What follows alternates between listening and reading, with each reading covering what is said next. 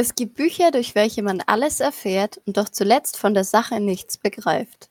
Hallo zusammen und herzlich willkommen zu einer weiteren Folge von unserem Podcast Didaktisch. Vielen Dank, dass du auch heute eingeschaltet hast. Hallo zusammen. Unser heutiges Thema ist die Materialbeschaffung im Studium und Beruf. Ähm, hat diverse Gründe, warum wir das als Thema genommen haben heute. Das liegt vor allem daran, dass uns während der Corona-Zeit aufgefallen ist, wie schwer es teilweise sein kann, an Material ranzukommen, sei es Literatur oder Material für Unterrichtsstunden.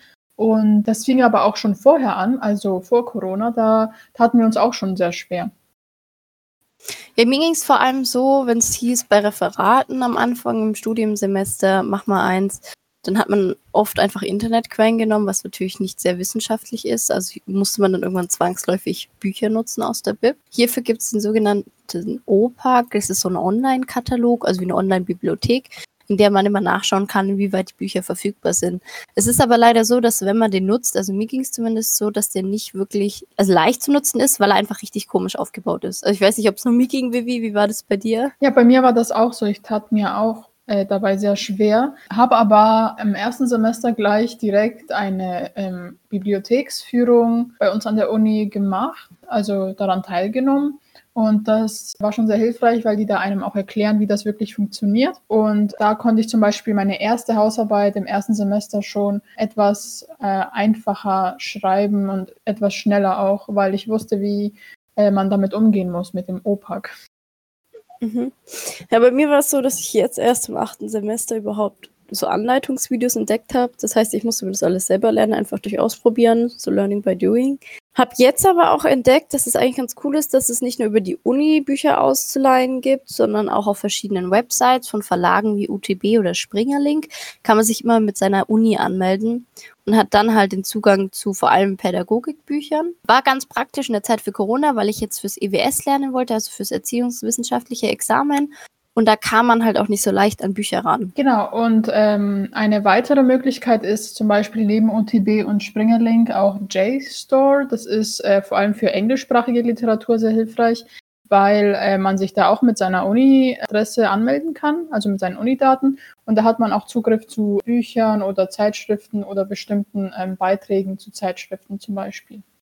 Was mir auch geholfen hat, das hatten wir, glaube ich, in einem Englischkurs zusammen, Vivi. Die Dozentin hatte uns den Tipp gegeben mit Google Scholar. Mhm, genau, ja. Die haben halt viele PDF-Dateien hochgeladen, wobei ich die Navigation von Google Scholar war auf jeden Fall leichter als jetzt mit der Uni irgendwie bei OPAC. Aber ist fiel mir trotzdem schwer, wirklich genau die Bücher zu finden, die ich haben wollte, sondern es ist dann eher dieses, oh, zufällig habe ich gerade was gefunden, aber nicht genau das. Genau, ich glaube, da ist die Suche äh, sehr äh, breit gefächert, sage ich mal. Also da gibt man zum Beispiel bei Google Scholar einen Begriff ein und da kommt alles Mögliche dazu raus. In der Uni, äh, also über den Uni-Katalog ist es vielleicht ein bisschen präziser gehalten. Hm. Hattest du durch Corona jetzt irgendwelche Einschränkungen mit deinen Büchern oder irgendwelche Probleme mit dem Ausleihen oder ging es? Nee, also die äh, Bibliotheken hatten ja eine Zeit lang zu und das war auch kein Problem mit den Ausleihfristen, weil die ja ähm, verlängert wurden, damit man auch keinen Stress hat, ja, wann gebe ich jetzt meine Bücher zurück zum Beispiel. Und ja, da gab es ja auch von der Uni aus viele Möglichkeiten, jetzt, wie du schon gesagt hast, über Springer oder OTB sich die Bücher ähm, ganz entspannt online zu holen. Und man musste sich dann natürlich auch keine Bücher kaufen, weil das ein, äh, eine zusätzliche finanzielle Last dann ist. Ja, wobei ich sagen muss, zum Beispiel jetzt in Englisch war es bei mir so, die eine Dozentin meinte, boah, das Buch wäre richtig gut, holt euch das mal. Und da habe ich mir das auch gekauft, weil ich erst dachte, ähm, leih es jetzt für das Referat, weil ich es wahrscheinlich nur einmal brauche, halt lieber schnell aus. Ähm, aber dann habe ich eben doch gesagt, nee, bei manchen Büchern kaufe ich mir dann, vor allem wenn man die halt noch längerfristig nutzen kann, weil sie nicht nur Theorie beinhalten, sondern auch einen Praxisbezug haben. Und dann finde ich die schon ziemlich gut. Genau, ja. Eine weitere Möglichkeit, wie man ein an Material kommt, ist äh, über die Praktika dann, dass man sich in der Schule dann, wenn man da ist, bestimmte Arbeitsblätter dann auch holen kann oder mit anderen teilen kann oder bestimmte Arbeitstechniken sich abschauen kann. Aber das ist dann auch natürlich problematisch dann zu Hause mit dem Sortieren, weil man dann irgendwie Sachen von der Uni mit der Theo äh, aus der Theorie mit Sachen aus dem Praktikum aus der Praxis dann irgendwie vermischt und dann immer sortieren muss. Findest du das auch nicht irgendwie ein bisschen komisch? Ja, es ist halt so, der Lehrerberuf beinhaltet auf jeden Fall viel Organisationstalent und ich finde, das be beginnt halt einfach schon im Studium. Weil wenn du im Studium nicht schon anfängst, deine ganzen Semestersachen zu sortieren, wirst du spätestens beim Examen merken, du hast überhaupt keinen Überblick mehr, musst nochmal komplett von neu starten, was es ja eigentlich nicht sein soll, sondern du sollst ja das, den Rest als Unterstützung nutzen. Ähnlich geht es mir halt auch mit den ganzen Arbeitsblättern von diversen Praktika einerseits fand ich ziemlich cool, dass man die bekommen hat, kostenlos, und dass die äh, Lehrerinnen damals gemeint haben, ja, nee, ihr seid jetzt auch schon quasi Kollegen, das dürft ihr schon haben. Ähm, andererseits muss man natürlich immer bedenken, dieses Material, was man kriegt, sollte angepasst werden für seine Klasse, weil du kannst es halt nicht eins zu eins verwenden. Da gibt es ja immer dieses Gerücht oder diesen Stereotyp, ja, wenn du Lehrer bist, in fünf Jahren ziehst du halt dein Arbeitsblatt raus und dann hast du deinen Unterricht. Aber das sollte auf jeden Fall nicht gemacht werden.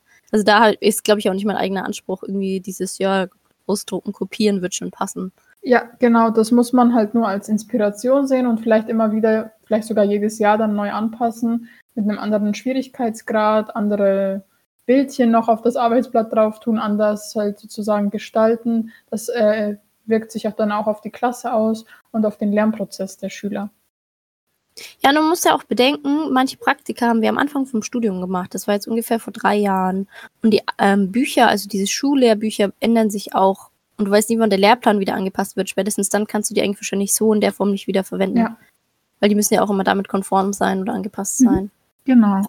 Aber ich glaube, so generell als Tipp fürs Ref ist es auf jeden Fall praktisch und eine Zeitersparnis, wenn, wenn man sich sowohl mit Kollegen dann an der Schule selber austauscht, als auch einfach mit Kommilitonen und sagt, ähm, ich habe hier und das Material erstellt für die und die Unterrichtsstunde.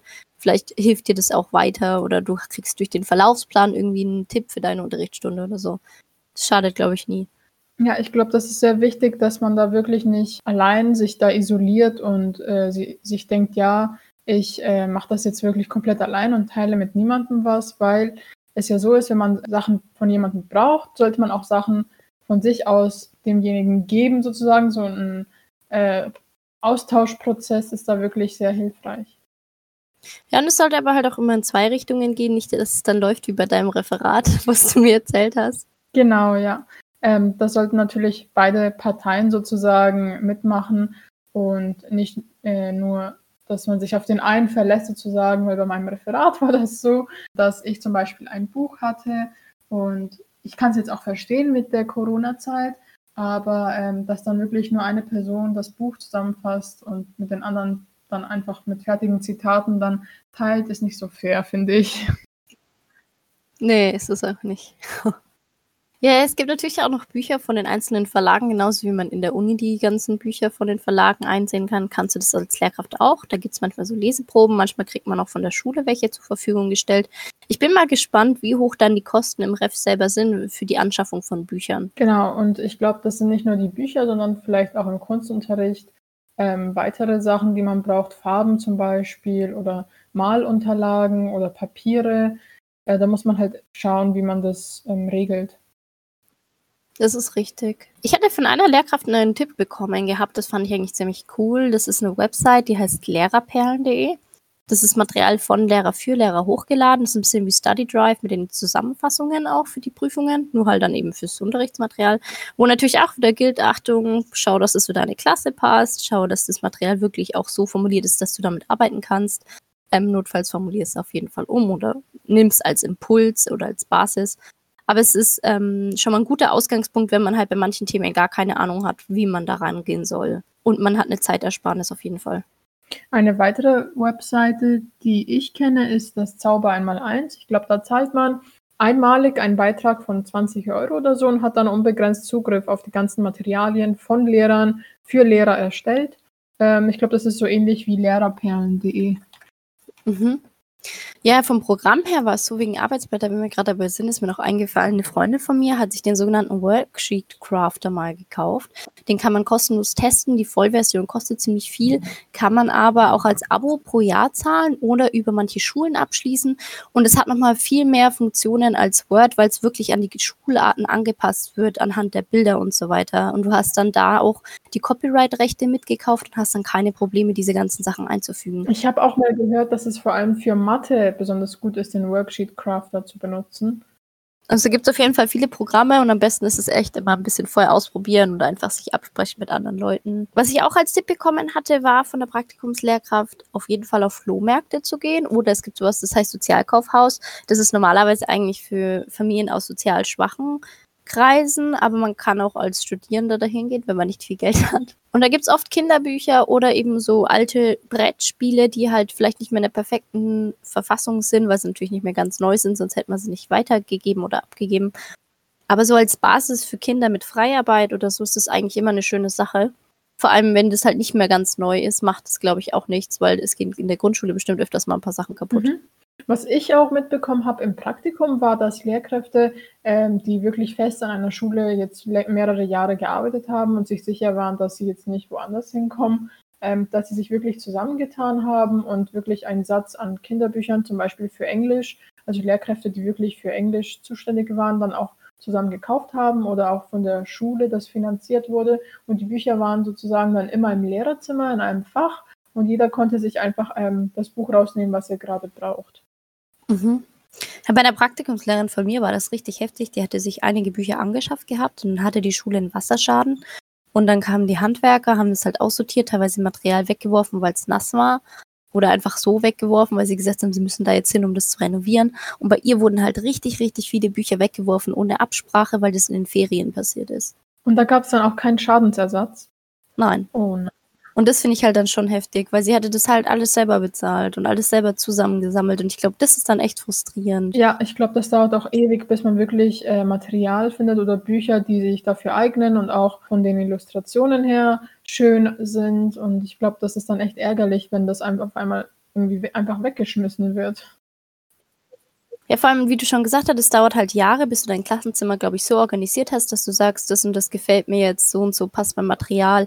Weil, ja, vor allem Klassenzimmer ist ja nicht Klassenzimmer. Ich fand es schon unterschiedlich in den Praktika zu sehen, wie unterschiedlich die Lehrkräfte je nach Persönlichkeit auch ihr Klassenzimmer gestalten. Genau, ja. Ich zum Beispiel finde Klassenzimmer schön, die sehr ordentlich sind. Also, dass da eine Struktur zu erkennen ist. In der Ecke ist das, in der anderen Ecke ist das. Aber das ist ja nicht bei äh, jedem Klassenzimmer so. Nee, es muss halt immer passen irgendwie. Aber ich finde es auch schöner, wenn es geordnet ist, wenn die Kinder wissen oder ich auch weiß, da ist das Material, da kommt es wieder zurück, da hat es seinen Platz. Was ich richtig cool finde, das habe ich jetzt leider in meinem Praktikas auch noch nicht gesehen, aber das habe ich auf YouTube angeschaut, weil ich mir gerne auch mal so irgendwie so How-to-Tutorials angucke und so. Ähm, die richten durch ein Bücherregal, was sie quer stellen, wie so eine Leseecke ein und legen dann Kissen hin. Und gleichzeitig kann man da aber auch hin, wenn man einfach mal eine Auszeit braucht, weil man entweder wütend ist oder weil man müde ist oder traurig ist und gerade mal einfach Abstand braucht von der Gruppe. Und das, glaube ich, finde ich vor allem mit kleineren Kindern, die das vielleicht manchmal nicht äußern können, mir geht es gerade schlecht, sondern einfach nur das jetzt machen wollen und sagen, ich lege mich jetzt kurz hin, eine echt schöne Idee, die ich auch voll gerne umsetzen würde. Und dann legt man sich quasi ins Bücherregal rein? Nee, nee, nee, das Bücherregal ist, sorry, das Bücherregal ist wie so eine Trennwand, also wie so ein Raumteiler gestellt in der Ecke und dann eben zwischen Bücherregal und Wand entsteht dann wie so ein kleines Abteil und da kommt dann meistens so, so eine Matratze rein mit ein paar Kissen. Ah, okay. Genau, also als Raumtrenner, nicht als, ja. nicht als zum Reinlegen. Wäre, glaube ich, auch eine coole Idee, aber könnte ich mir jetzt so nicht vorstellen, wie ich das umsetzen würde. ich weiß ja auch nicht, ob das zu dem Brandschutz alles mitmacht. Wir wären dann auch schon am Ende unserer heutigen Folge angelangt. Wir sind jetzt schon bei Folge 9. Nächste Woche erwartet euch die letzte Folge. Wir freuen uns darüber, dass ihr mitgefahren seid auf der Reise mit unserem Podcast und hoffen, wir hören euch nächste Woche ein letztes Mal. Genau, bis nächste Woche. Tschüss. Tschüss.